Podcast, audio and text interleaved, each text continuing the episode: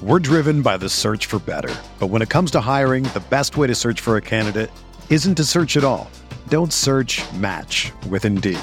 Indeed is your matching and hiring platform with over 350 million global monthly visitors, according to Indeed data, and a matching engine that helps you find quality candidates fast.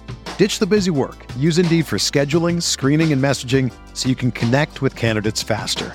Leveraging over 140 million qualifications and preferences every day, Indeed's matching engine is constantly learning from your preferences, so the more you use Indeed, the better it gets. Join more than 3.5 million businesses worldwide that use Indeed to hire great talent fast. And listeners of this show will get a $75 sponsored job credit to get your jobs more visibility at Indeed.com slash BlueWire.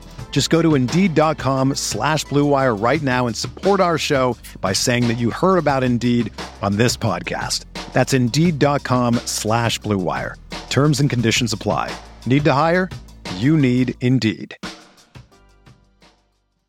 Welcome into Candlestick Chronicles, a 49ers podcast on the Blue Wire Podcast Network. I'm Kyle Madsen. I write about the 49ers over at NinersWire.com, part of the USA Today Sports Media Group.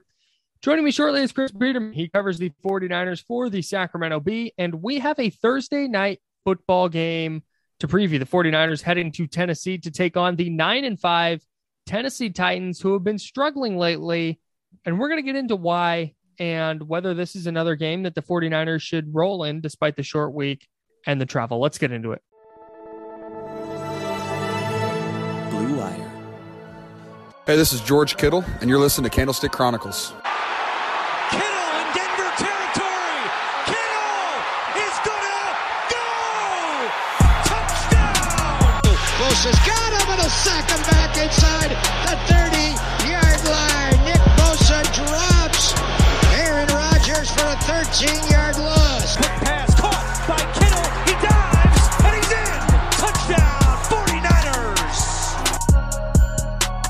Is kind of a strange feeling, Chris, going into 16 for the 49ers because it's felt a little bit since week six, seven. I guess week six is the bye. So since week seven against the Colts, every game has felt a little bit like they need this one. They really need this one.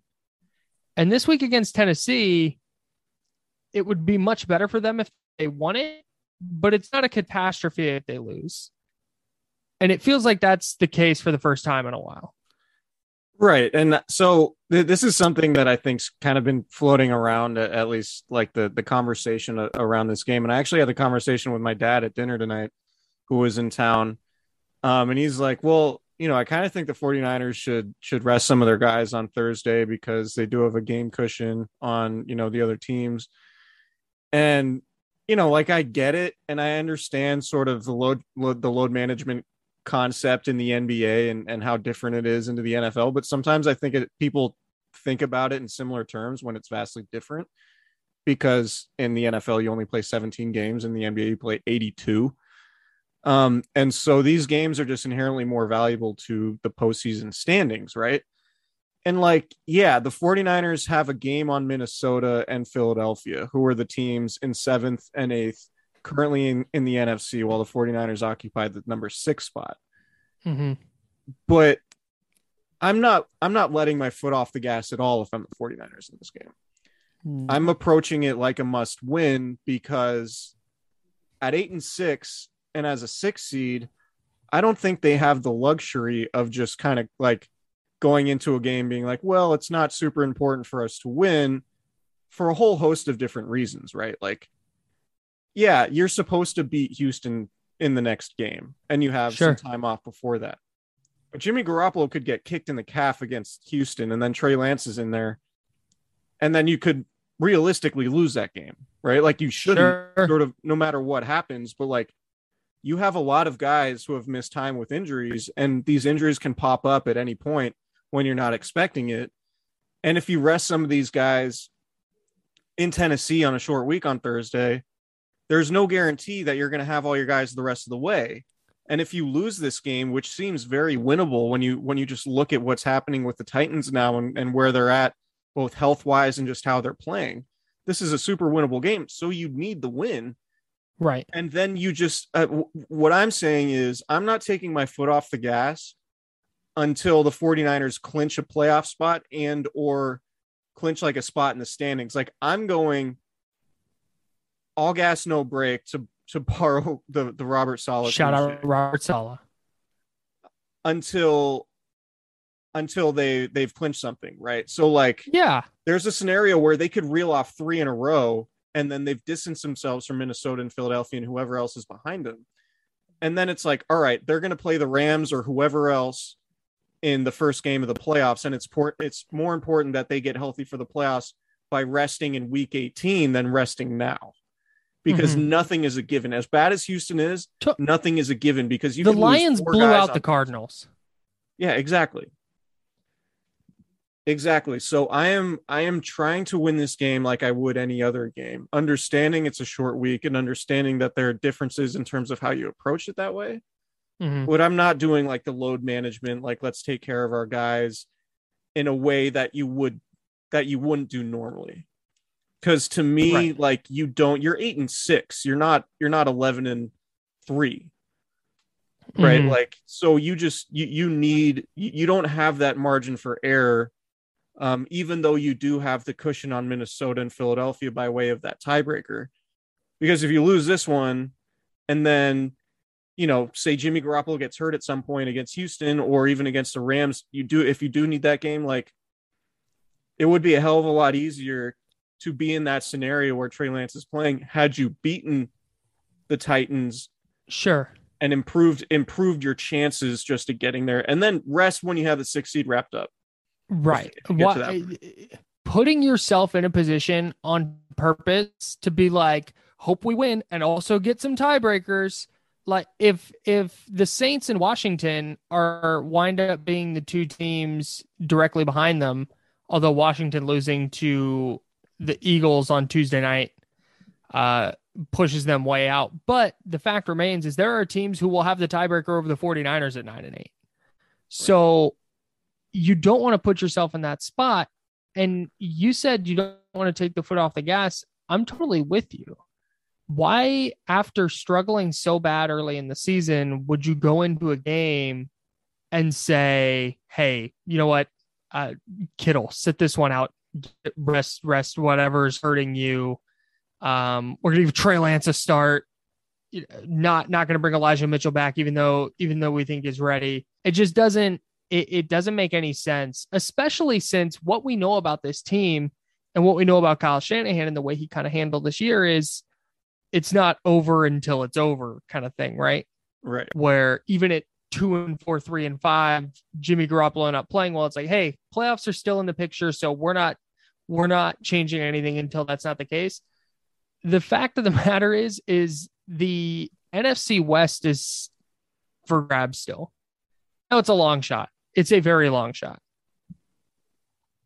It will take the Cardinals losing to the Colts, Cowboys, and Seahawks end the year. The Rams need to lose to the Vikings or Baltimore, and then the Niners need to win out, including week 18 against the Rams. It's a long shot. But if you're the 49ers and you're looking at, all right, this Titans game, what does it mean? Oh, we have to win it to keep our division hopes alive, if that's still on the table. So I just don't see a a reason to do it in general, but B when you just kind of look at this team's recent track record, Mhm. they're not going to do they're not going to do that. They have a chance to win the division if they win this game. So they're going to go try and do that. And you want to keep rolling. Like the goal is to be playing your best football this time of year. And if you go lay down, there's no guarantee you're going to be able to rev back up for Houston and then go into LA and play well. So exactly you, you have to, and the Titans are down bad, man. The Titans are struggling right now. Yeah. And to go in and just lay down for them in a game that you can win, that doesn't that doesn't track for me.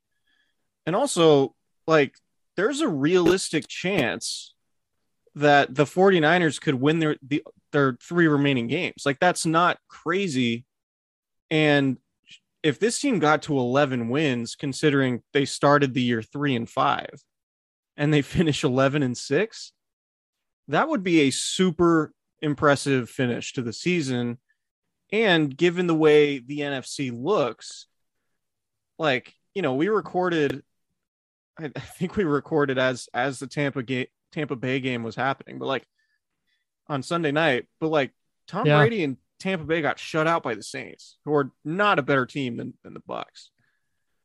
Right? Like. Tampa Bay, as much as you probably don't want to play them in the first round, like that's a team that the 49ers can beat. And I would say it about any team in the NFC right now. The 49ers could beat anybody in the NFC if they play not- their A game. Right. And like they Right. can. I'm not saying they will, but I'm saying they're capable of. They can. Like, why not try to win as many games as you can, get the best seed possible, roll in with as much momentum into the playoffs as possible, and you'll be a scary team. Like, there's no reason to lay down on Thursday just for the sake of rest. And I'm not saying like, you know, play injured guys and like, you know, if Elijah Mitchell's Right. you know, I'm not. I'm. I'm saying it. Treat it like you would a, a regular game. Don't go into it with the mindset of load management because it ultimately could cost you.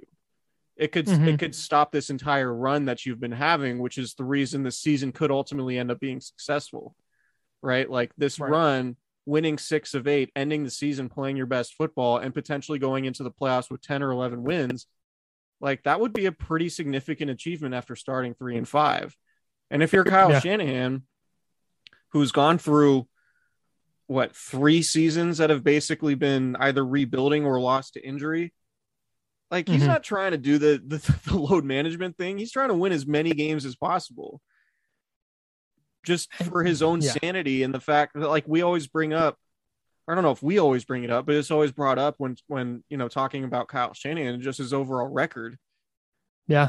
and it's like man like 2018 happened and the record was what it was largely because of the quarterback situation and then 2020 Mhm. happened and the record was what it was largely because of just the overall injury situation Mhm. right like he's not trying to punt on any wins at this point in his career and and I don't think he should be um and and I- look you just can't take winning for granted in the NFL and so I'm I'm treating this game like I would any other game if I'm Kyle Shanahan going going to Tennessee, despite you know the factors against you in that you're going multiple time zones, um, and playing on a short week. And not to mention, they go into Tennessee and try to win. And by that, I'm I'm with you. If Elijah Mitchell is like, yeah, maybe, but you know, we don't don't don't rush him back. But if Azeez Al-Shaair is like, elbows good, let's play, suit him up. You know, Kittle hasn't been on the practice report at all this week. Suit him up. There's no because if you go into Tennessee and you try to win and something goes wrong on that front, and nobody's going to fault them. Nobody's going to go, wow, why was George Kittle playing in this game? If Kittle's then unavailable for the last two games of the regular season or something. Right. Why was Kittle playing? Why were they? But if you sit guys and you lose to Tennessee and face plant against Houston and then lose in LA and not make the playoffs, everyone's going to go, why didn't you try to win in Tennessee? Like that's that's to me what sticks out is nobody's ever going to fault a team for trying to win. That's the goal. So this idea, I know, I know, I started with saying like this isn't a have to have it game, and it isn't. Um, No, it's because not a they are in a good win. no, and if they lose, it's not like oh my god, because it's a short week, it's travel. Right. Tennessee isn't isn't horrible, but it, it's it's also not a game where you say like oh they can lose this one and they're they're totally fine. I you- think you go try and win. I don't even know what that what all this is about. Like yeah, yeah. the the load management thing. That's rest in week eighteen if you got everything locked up. Yeah, I, I think just to put a bow on it, like they're eight and six, and to clinch a playoff spot as, as a wild card team, you likely need to get to ten wins. So win your next two, and then rest week eighteen. Right, get Right. to ten. If you're ten and six going into that Rams game, and it doesn't, it's not going to impact your playoff positioning all that much. Then rest your guys on the artificial turf, and maybe you end up you know, maybe the 49ers would be in position to play the Rams um, in the first round anyway if the Rams overtake the Cardinals by Yeah. that point, and and maybe you don't want to have all your all your aces out there. That would be Right. that would be a fascinating scenario if they go into that game where they can kind of win or lose and pick their own seed. Yeah, That would be interesting.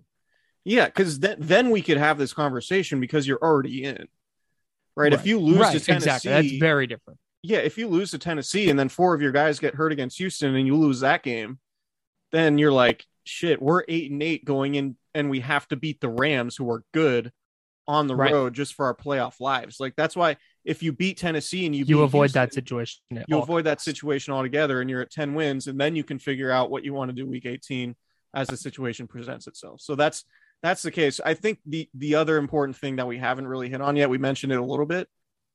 Man, the Titans have lost three of four They're not good right now. their last four games, they lost to Houston 13 to 22 at home.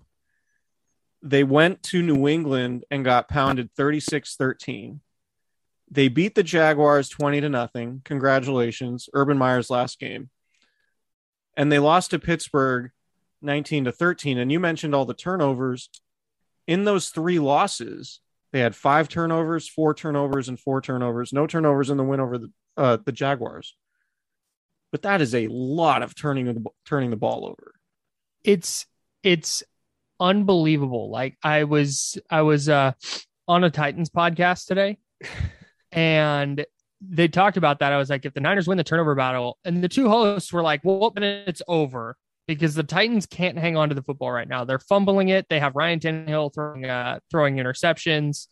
They're just not very good right now. And to drive that home, so the Steelers were down going into down 13-10 going into the fourth quarter Mhm. against the against the Titans on Sunday.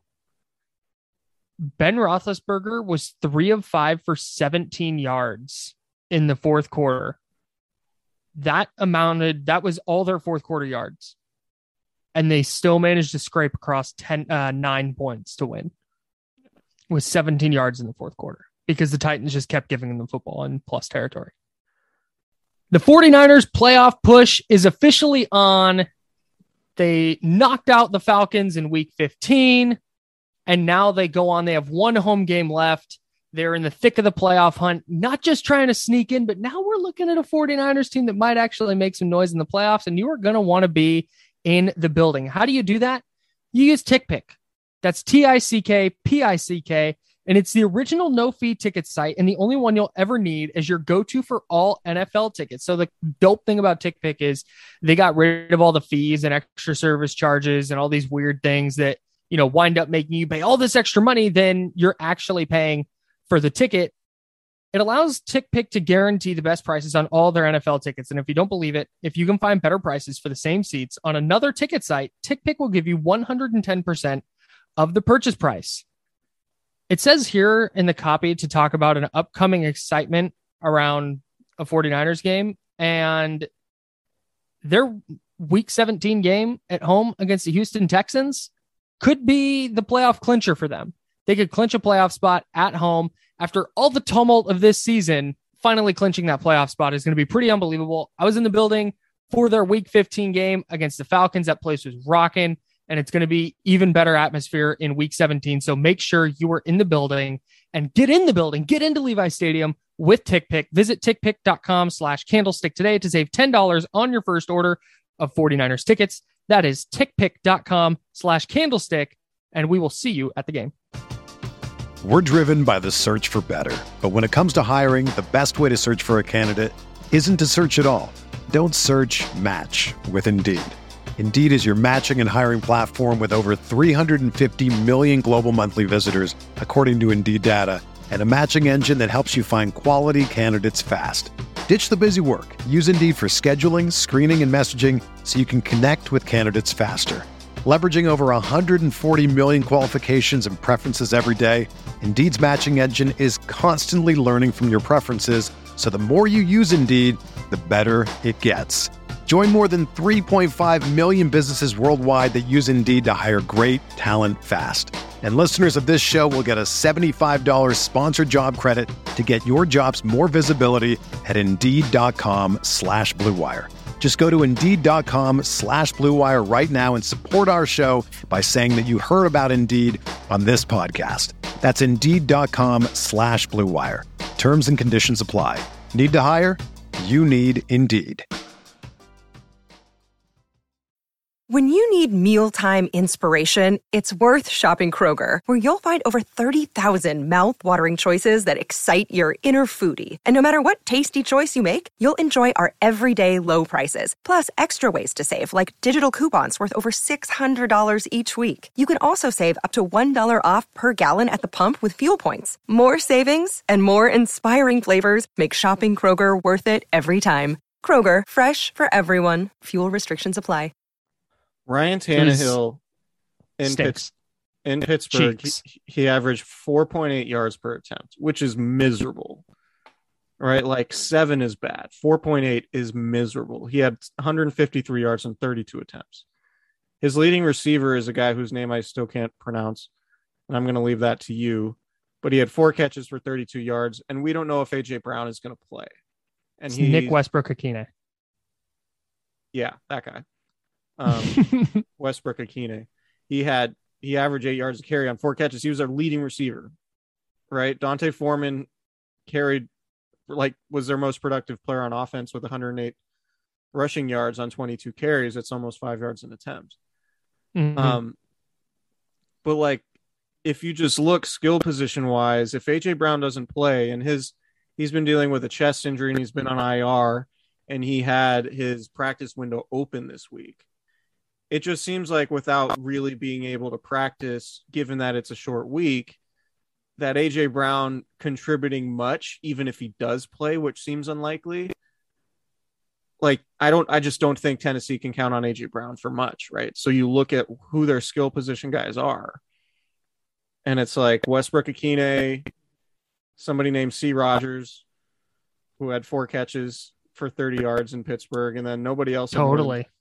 you know, like it, it's just not an offense that you really fear. And Tennessee's good defensively, but you still like the 49ers and their skill players and the way their offensive line's playing right now. Like the 49ers. Watch out for Cody Hollister, receiver. Okay, I will. He had one catch, five yards. Six six four two oh nine though. Got great size. Our guy MyCole Pruitt, one catch, one yard. Um, long I- of long of one. So Ryan Tannehill, that's Ryan Tannehill before this is the Derrick Henry effect. Because remember the Titans won their first two games without Derrick Henry. They went into LA and thumped the Rams 28 to 16. Mm-hmm. And then they beat New Orleans 23-21 and it was like, "Oh, they're fine. They don't need Derrick Henry." But Ryan Tannehill before Henry went down um, was averaging 250 passing yards a game. He threw 10 touchdowns and seven interceptions and had a 90.2 rating. Uh, he had also been sacked um, 24 times in eight games. But since Derrick Henry went down, Ryan Tannehill um, is averaging 186 yards a game and in six games has four touchdowns against seven interceptions and he's been sacked 17 times. He has one touchdown pass in the last three weeks. Yeah. he's not good. So the Niners, like, this is a very, very winnable game. It is a it is a Titans offense that I don't think is equipped to take advantage of the 49ers biggest weakness.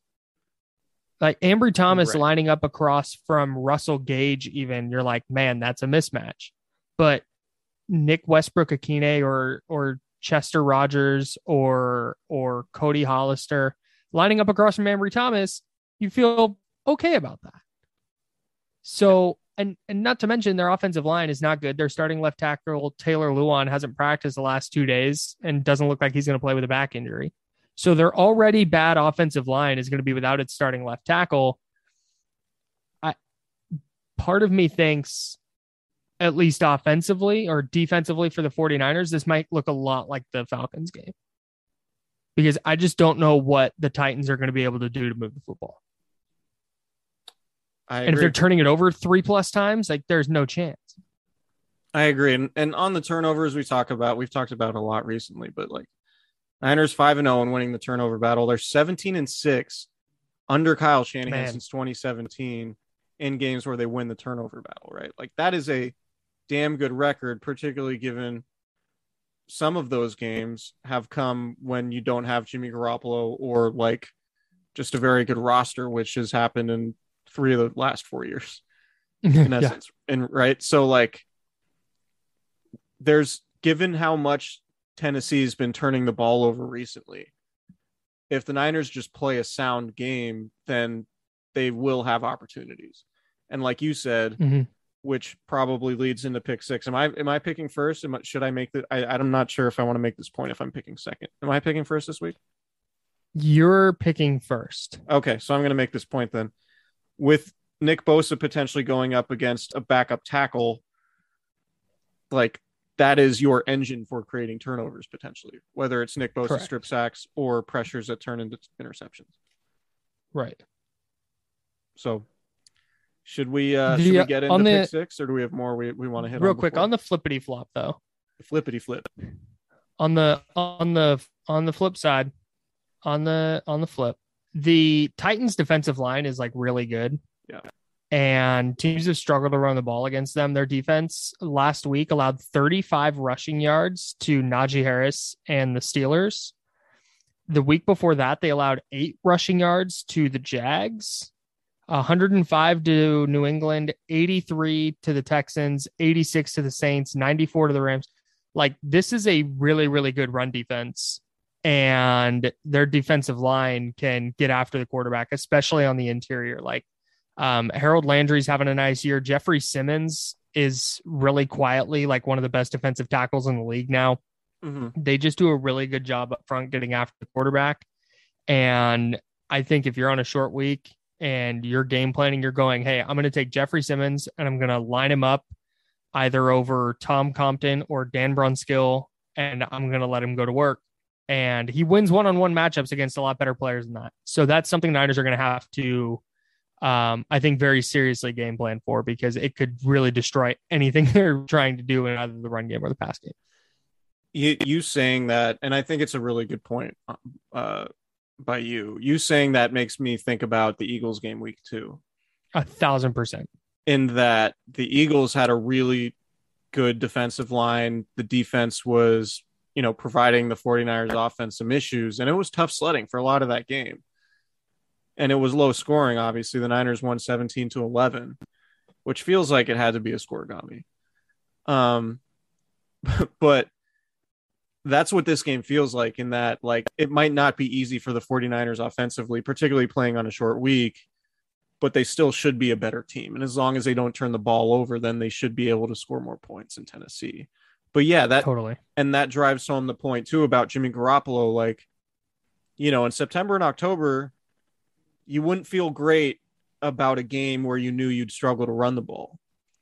But now that the 49ers have you know been playing with a little bit more balance and won some games where the running game hasn't been super effective and, and hasn't been carrying the water for them hmm you feel better about Jimmy Garoppolo playing that type of game right now. So there's, you know, like I, I think the mat there are similar matchups it just in terms of like the strengths of the team as Phil as that Eagles game, which the 49ers won, but it wasn't Mhm. pretty. And there's a there's a chance that that that kind of comes into effect again uh, this in this Thursday game against Tennessee. And maybe maybe their offense is just better now. You Yeah. know, George Kittle's healthy now. They've incorporated Deebo Samuel more in the run game. Um, Brandon Aiyuk is out of the proverbial doghouse. Maybe maybe their offense can overcome that kind of adversity better now. But I need to see it first. Exactly. Uh, real quick, real quick to answer your question, not a scorigami. It was the second 17-11 game ever.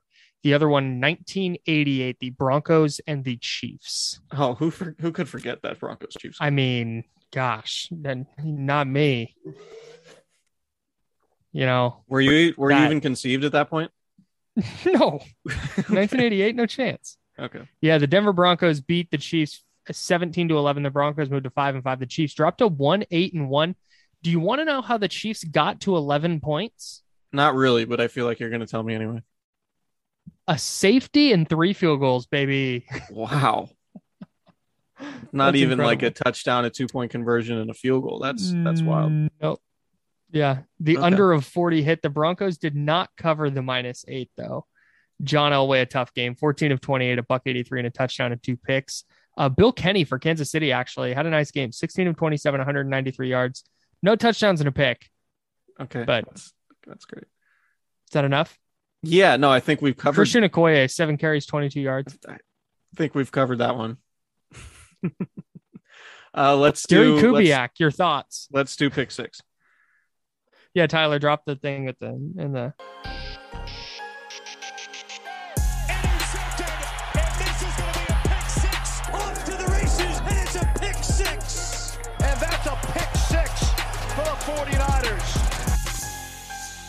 Do it. All right, pick six. Chris picks three players. I picked three players. That makes six. That's why we named the bit pick six because we were picking six players each that we think need to have a good game for the 49ers to win on Sunday. I had the first pick last week. So, Chris, I will bequeath the first pick unto you. And based on what you said earlier in the pod, I think I know who you're going to take. Yeah, it's going to be Nick Bosa because if if uh if the Titans are playing a backup at tackle, I'm going to think Nick Bosa wins that and has you know, we we've sort of talked about it like Nick Bosa is absolutely a defensive player of the year candidate here. But he hasn't had that signature like Nick Bosa game where it's like three sacks and a forced fumble and you know fumble return for a touchdown or whatever this this looks like the game. Yep. So I'm picking Nick Bosa for that reason. This looks like the potential Nick Bosa game because like if there's any member of the 49ers who is going to physically be up for the short week, it's Nick Bosa. So I'm liking his mat his his chances at having a huge game against a backup offensive lineman against a team that's turned it over 13 times in their last three losses combined. Like I, Nick Bosa could very well have the uh, the biggest impact on Thursday's game. Yeah, man, we've said I uh, we've said it for like weeks. It feels like that game is coming. Yeah. He's been so close so many times, like a three or four sack game. And if it was going to come against any offensive line, like an offensive line without a starter going up against a player like Nick Bosa on a short week, that's that's tough for them. I I really like that pick, and I. I, think it's going to pay dividends for you. Yeah. it was took a lot of out of the box thinking to get to that one. I'm I'm going to stay chalk here and I'm going to take George Kittle. Uh Kittle last week, six catches for 93 yards. In his last 3 games, he had as many catches as he had in his first 8 games. Or not as many catches but as many yards, which is bananas. He's up to 850. He's split it with 425 in his first 8 and 425 in the last 3. I just don't think that. I mean, nobody has anybody that can cover George Kittle, but I just really don't think Tennessee has the horses on on that side of the ball. Like Kevin Byard, their free safety, is an excellent player. I think he's pretty underrated, but he's not he's not matching up with Kittle one on one, and he's the Niners' best offensive player right now, and I think they're going to feed him. Most effective offensive player. I shouldn't say best because Deebo Samuel's really good, but you get the point. so is Trent Williams. Their offense is at its their offense is at its best when they're throwing him the football, and I think we're going to see a lot of that on Thursday. Yeah. Um, do I go hipster now or do I use My next pick is going to be hipster. your next pick is going to be hipster? Okay. Yeah. I do want to go back to the offensive line and take Trent Williams. Okay. Because you mentioned how good Tennessee's defensive line is. That obviously Mhm. makes Trent Williams a very important player, right? And Sure. like if the Niners are going to run the ball, they're going to run it left at some point. Mm-hmm. Um, and obviously having Trent Williams protecting Jimmy Garoppolo, who's not particularly good under pressure, is going to be very important. Um, so for those reasons, and all always the potential of viral blocks particularly in a game like sometimes Trent Williams viral viral blocks get lost in the shuffle on Sundays when there are, you know, 10 other games on or whatever. Mhm. But with the fact that this is going to be the only game of the day, you know, there there are going to be replays and highlights of Trent Williams blocks potentially and and those could hit the internet pretty hard. And uh and so just for the viral possibilities here, I'm going to go with uh with Trent Williams with my number 3 pick. I like it. You know what else we'll get? We'll get the offensive line dorks Right. that this is the only game they have to watch, and they're going to talk about how good Trent Williams is, as though nobody has ever said that before. Right. Like Trent Williams, just one of the best. Like, yeah, we know, man. Like, well, And George George Kittle went on a rant about how Trent Williams is wherever he is in the Pro Bowl voting. Like, don't fans fans control a third of the of the votes, right? Like players and coaches and media's the rest of it. So like, I don't know if it's just disrespect as much as it's like everybody else is voting for their favorite offensive lineman over Trent No. Williams. no, nobody's sitting down to vote, looking at it and going, you know, I really like Andrew Whitworth more than I like Trent Williams this year. Whitworth's just having a better year. I don't know what to say. Yeah, I'm voting for Andrew. That's And no not one- happening. And no one's like, you know what, Trent Williams is overrated. That's not happening. his his his Pro Football Focus page from this year is actually funny. Like it's it's legitimately funny just how dominant he's been.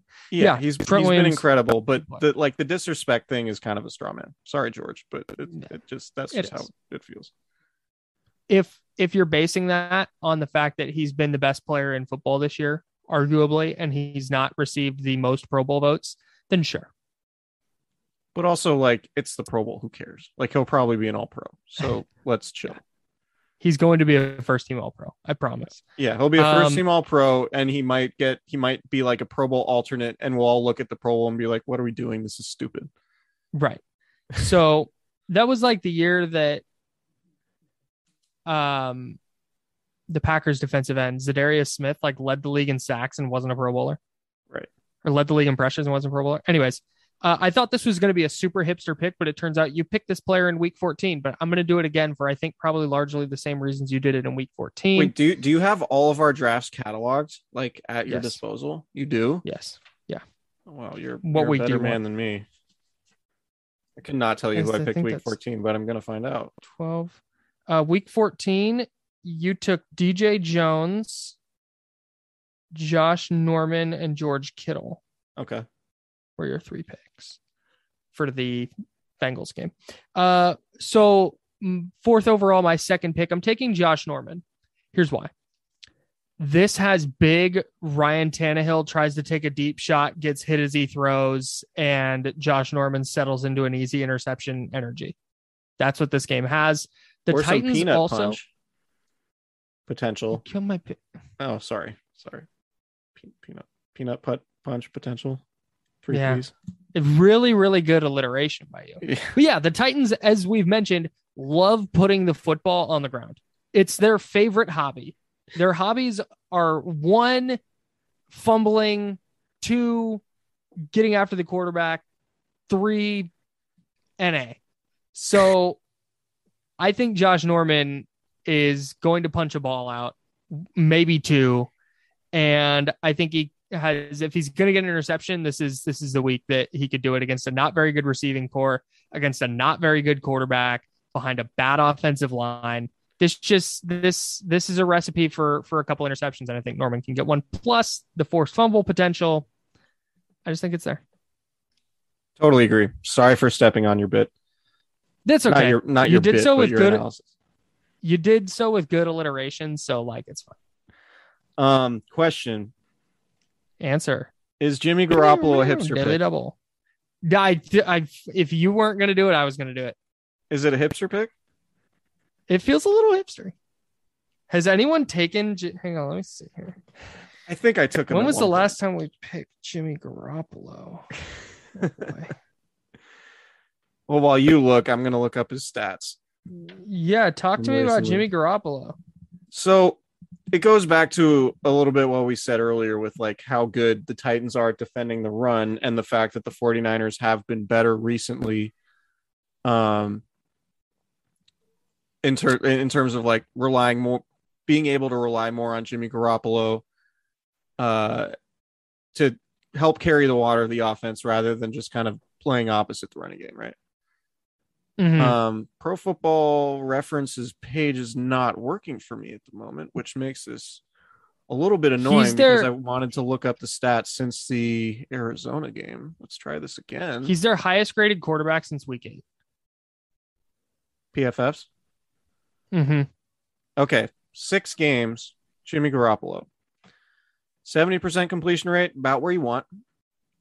Ten touchdowns, three picks, hundred and ten point two rating, excellent.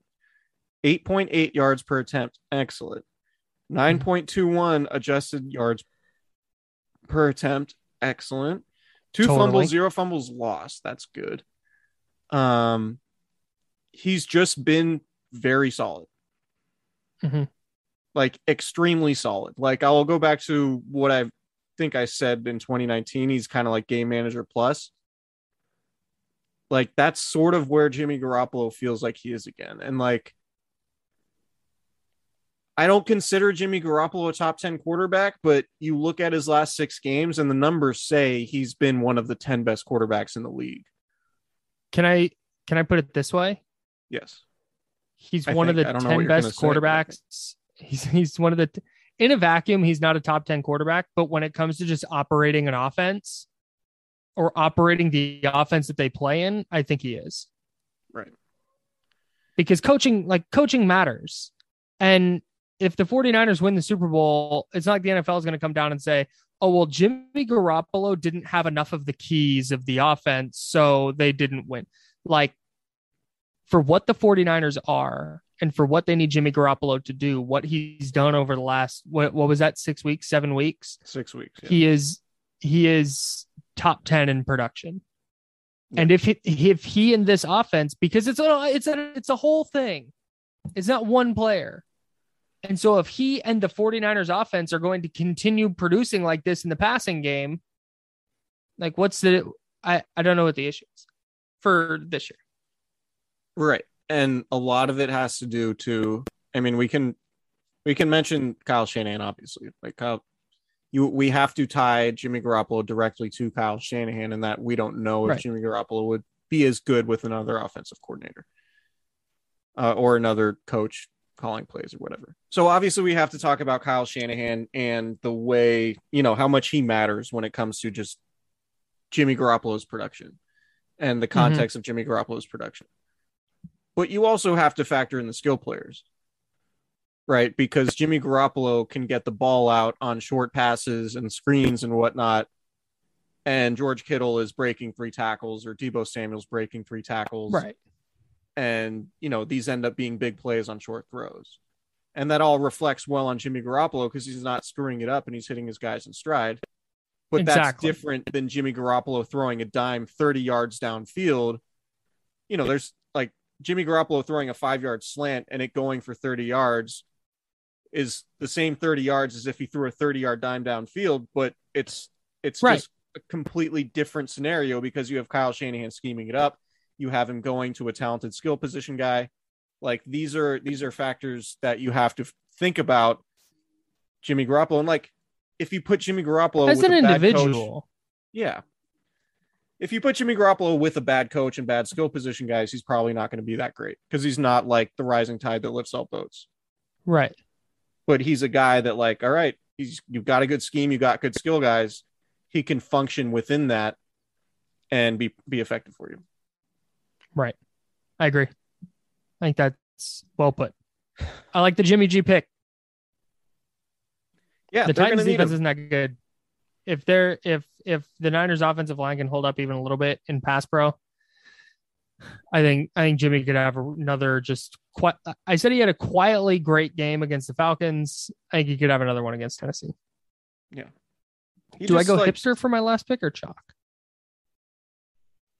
Uh, We I have mean, it's Nick up Bosa. George Kittle, Trent Williams, Josh Norman, Jimmy G so far. I because think the we should go chalk hipster. pick- we don't we don't have a true hipster pick here.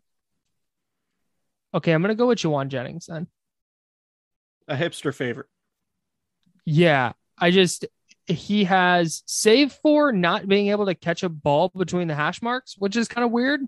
um, it's so odd. He touches the ball in the middle of the field and it just drops it. It's it's very strange, but just his role is expanding so much, and I think they really like him in the red zone. Garoppolo definitely does. You can see Garoppolo trusts him, and if you're Tennessee on a short week, you're that coaching staff. You're going, okay, how do we stop Deebo Samuel? How do we stop George Kittle? Okay, got to worry about Brandon. I think Jauan Jennings is just kind of the guy who gets lost in the shuffle.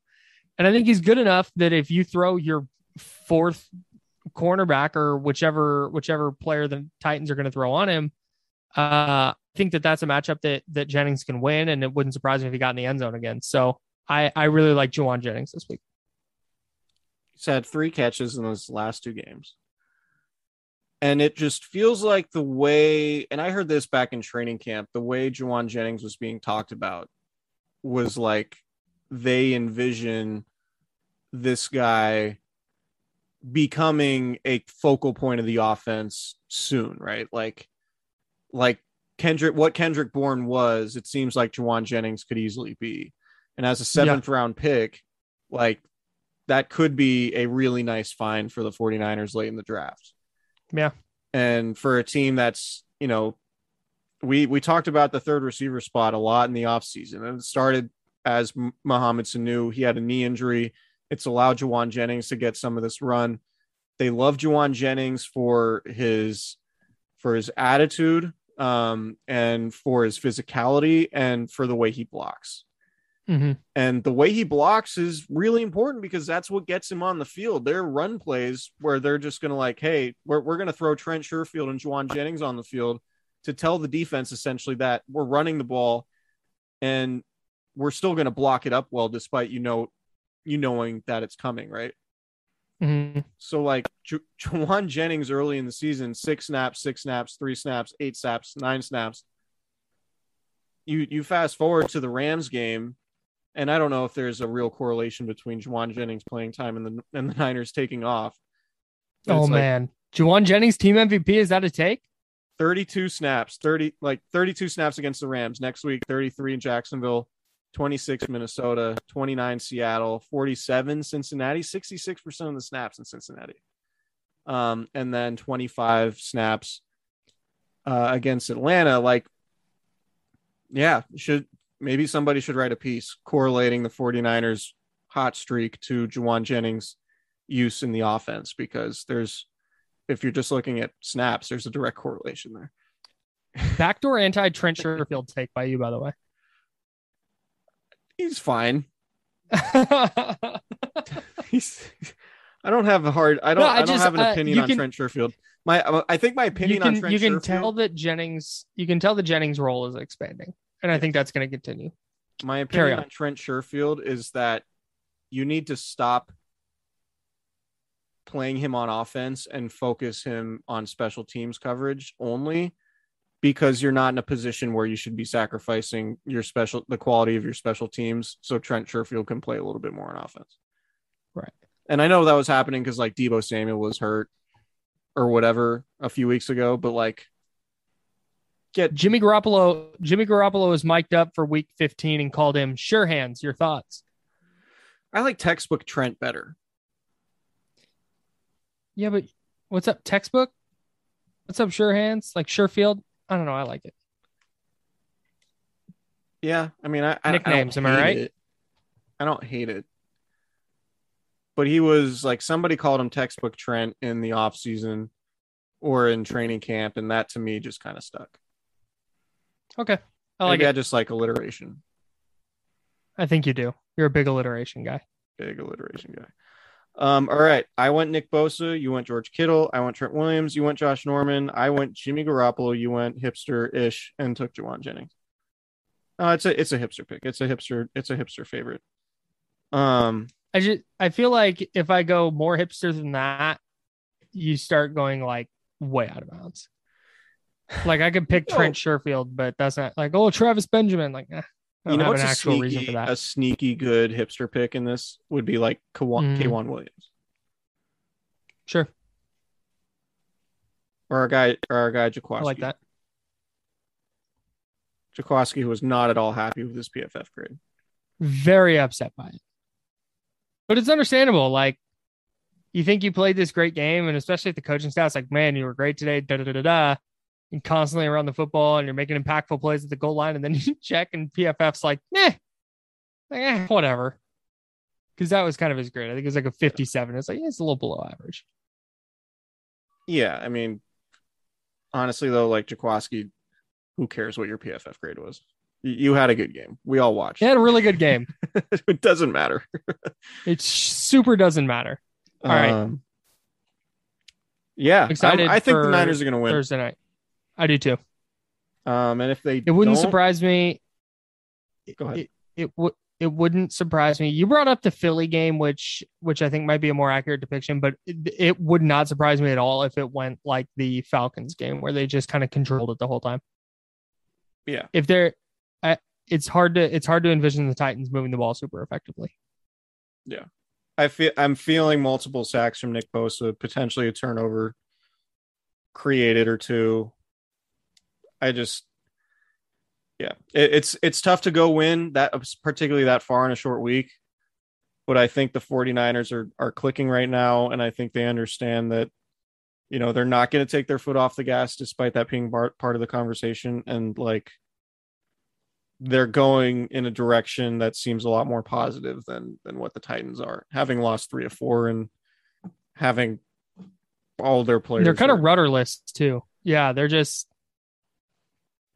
They're Derrick not- Henry's really good. not- he's so good. It's unbelievable. I'm it's not that, a coincidence. It's not a coincidence that Arthur Smith, who was Tennessee's offensive coordinator and went to Atlanta, is struggling without Derrick Henry, and the Titans, as soon as Derrick Henry goes down, start struggling on offense. These are not coincidences. He is a force of nature. that reminds me. Sneaky good Josh Norman pick by you in pick six Thanks. because Derrick Henry's not going to flatten him into mulch Yeah, like he did correct. in that Bills game. Was it last year? Yeah, he uh, d- uh yeah, year last before? year. He's not just going to spike him to the earth's core. Correct. um yeah I, i'm bummed that we don't get to watch Derrick henry on thursday because to me he's like he leads the nfl in looking like a high school kid playing against pee-wees Yeah, anyway yeah. Um, he is. He is. He is must watch for sure. Yeah. So the I NFL's better when he's in it, Chris. bold take bold take um all right so i yeah we're we're both feeling good uh about the 49ers chances on thursday we will have a podcast recorded after the game on thursday i believe um so everybody Sure. can go go into the holiday weekend with uh with the recap there and then uh we encourage everybody to take advantage of the fact that the 49ers don't plan a holiday weekend and enjoy the hell out of christmas um yes. because this is very rare in the NFL, particularly with Christmas on a weekend. That uh like for us, when when I saw the schedule, I was like, the Niners play the Thursday before Christmas, and we don't have to work Christmas weekend. Like that was Yeah. You get to enjoy Chef's a game kiss. Thursday. You get to enjoy a game Thursday. And then you're probably, hopefully, fingers crossed. And if you're not, shout out to you for those of you that work on Friday, but you're probably off on Friday. And then you coast into the weekend.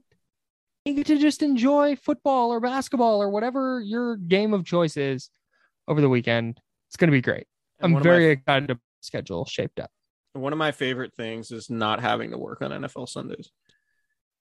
Just like getting the full It's- slate of games and it's not being like so good. preparing my day to like write and you know do all that stuff. So that'll be good. Um Turns out football's a lot of fun.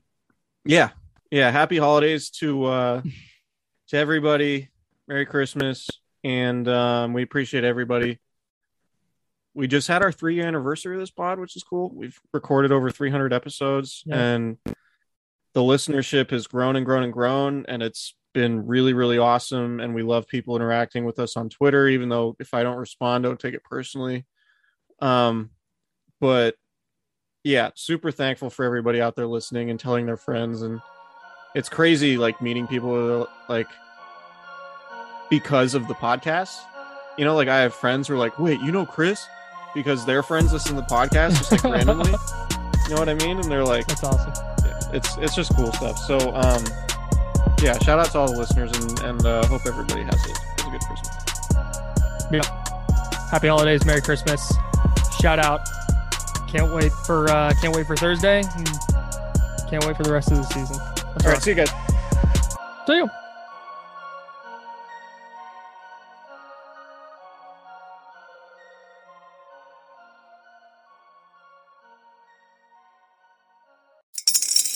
Spring is in the air at Littleton Coin Company, and we want to help you brighten your collection.